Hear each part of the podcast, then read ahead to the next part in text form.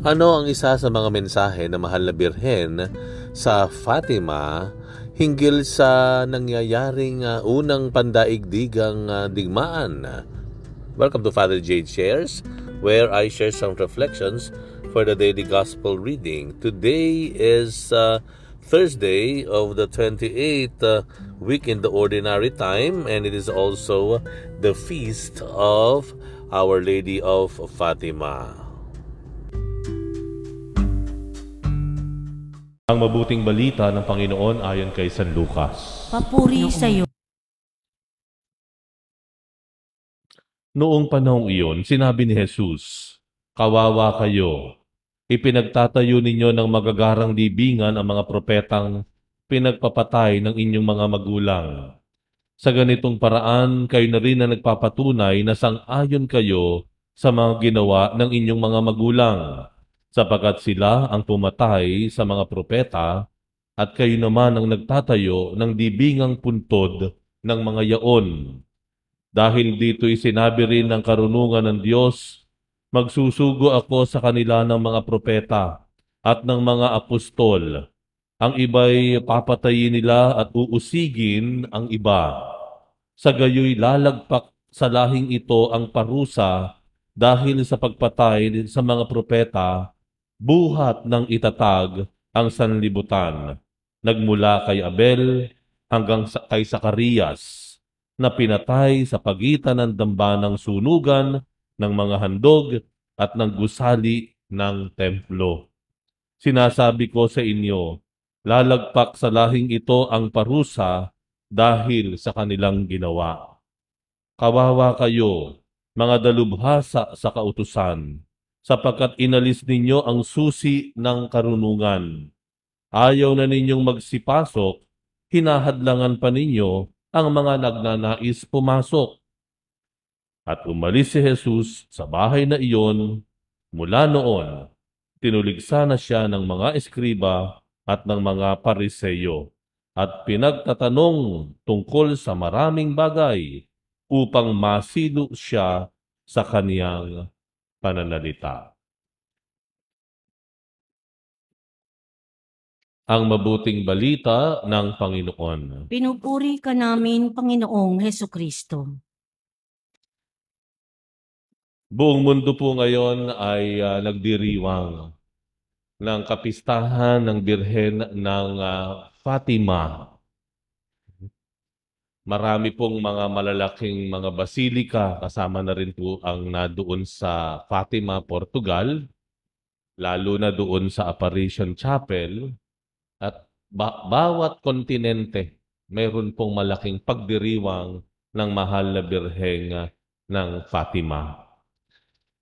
Ngunit sa bandang huli, gaano man kalaki ang pagdiriwang sa isang basilika man, o sa isang maliit na kapilya man ng Fatima ay ang kahilingan ng Diyos o ang inaasahan ng Diyos ay ang pagbabago ng bawat puso.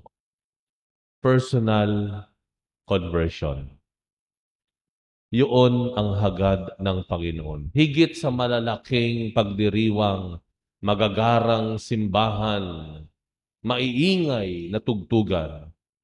Sa bandang huli po, ang talagang hinahangad ng Panginoon, ikagugulat man ng iba, ay isang bagay na mangyayari lamang sa kaibuturan ng puso ng bawat tao. Ang pagbabago ng isang tao. Kung babalikan po natin ang mismong pagdalaw ng mahal na Birheng Maria na tatlong bata na si Francisco, Jacinta at Lucia noong 1916, ang hangarin po ay patigilin ang World War I. Pandaigdigang digmaan. Ang unang pandaigdigang digmaan. Pero pansinin niyo po, ano ang naging daan ng mahal na Birhen ng Fatima? Palitan ba yung mga national leaders Mga presidente ng mga bansang nagdidigmaan? Hindi. Talunin ba ang pinakamarahas o kontrabidang bansa? Hindi. Ano ang solusyon na inialok ng mahal na Birheng Maria ipinahayag sa mundo sa pamamagitan ng tatlong batang ito? Personal conversion. Ang pagdarasal ng tahimik ng bawat isa para sa pagbabago ng mundo. A simple child's prayer to change the world. Ang bawat pagsali po sa isang samahan sa simbahan o organisasyon sa relihiyosong re- organisasyon, ang una sa listahan, higit sa gumaling ka sa pagkanta, mag, maging maganda at malinaw ang iyong pagbigkas at pagbasa ng salita ng Diyos, higit sa pwedeng gawin ng isang tao sa buhay at ministeryo ng simbahan, ang number one at the top of the lists is personal sanctification. Pagpapakabanal ng bawat tao. More than the skills that one can render through the organization in the church is personal change conversion. Yun ang hangarin ng Panginoon. Yaan ang simulain ng Birhen ng Fatima sa kanyang pagpapakita at pagpapahayag sa tatlong bata noong panahon na iyon. Kaya nga po pagkatapos ng anim na pagpapakita ng mahal na Birhen noong 1916, nagsimula iyan ng May 13, hanggang sa ika-anim na buwan ng October 13 sa araw na ito. Kaya nga po ba, ang nanatiling paanyaya at hamon ng Diyos sa pamagitan ng Mahal na Birheng Maria ay ang pagbabago ng bawat puso, ng bawat kaluluwa. Nahaharap tayo sa maraming problema sa panahon ngayon. Ekonomiya man, politika man, sa usapin ng kaayusan at kapayapaan, peace and order, sa ating lugar, sa pangkalahatan. Kung atin pong isa sa puso ang mensahe ng Birheng Maria ng Fatima, ang atin pong magiging tugon ay ang pagbabago ng bawat isa, ng bawat puso. Yung personal journey natin, personal journey kaya kung kayo po narito sa simbahan o nanonood sa online na wala kayong kasama, masasabi ko na ito ay personal mong tugon. Hindi ka nayaya, hindi ka pinilit na magsimba. Ito ay kusang loob mo at yan ay simula ng personal na pagbabago.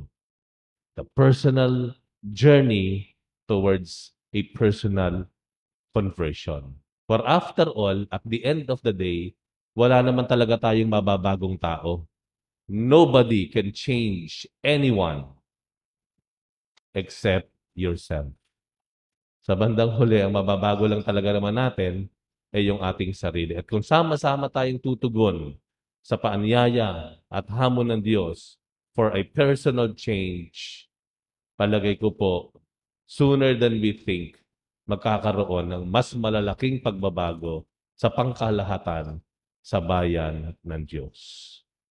Sa misa pong ito, ano po ang inyong nararamdaman na paanyaya ng Diyos na dapat baguhin natin sa ating sarili?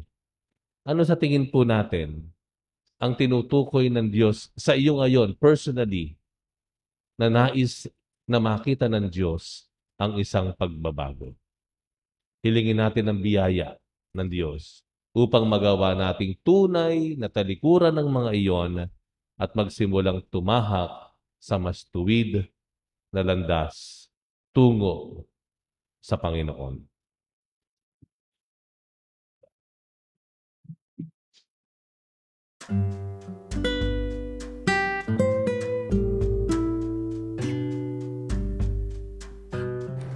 Thank you very much for reflecting with me today. We'll have another one tomorrow. Bye for now and God bless you.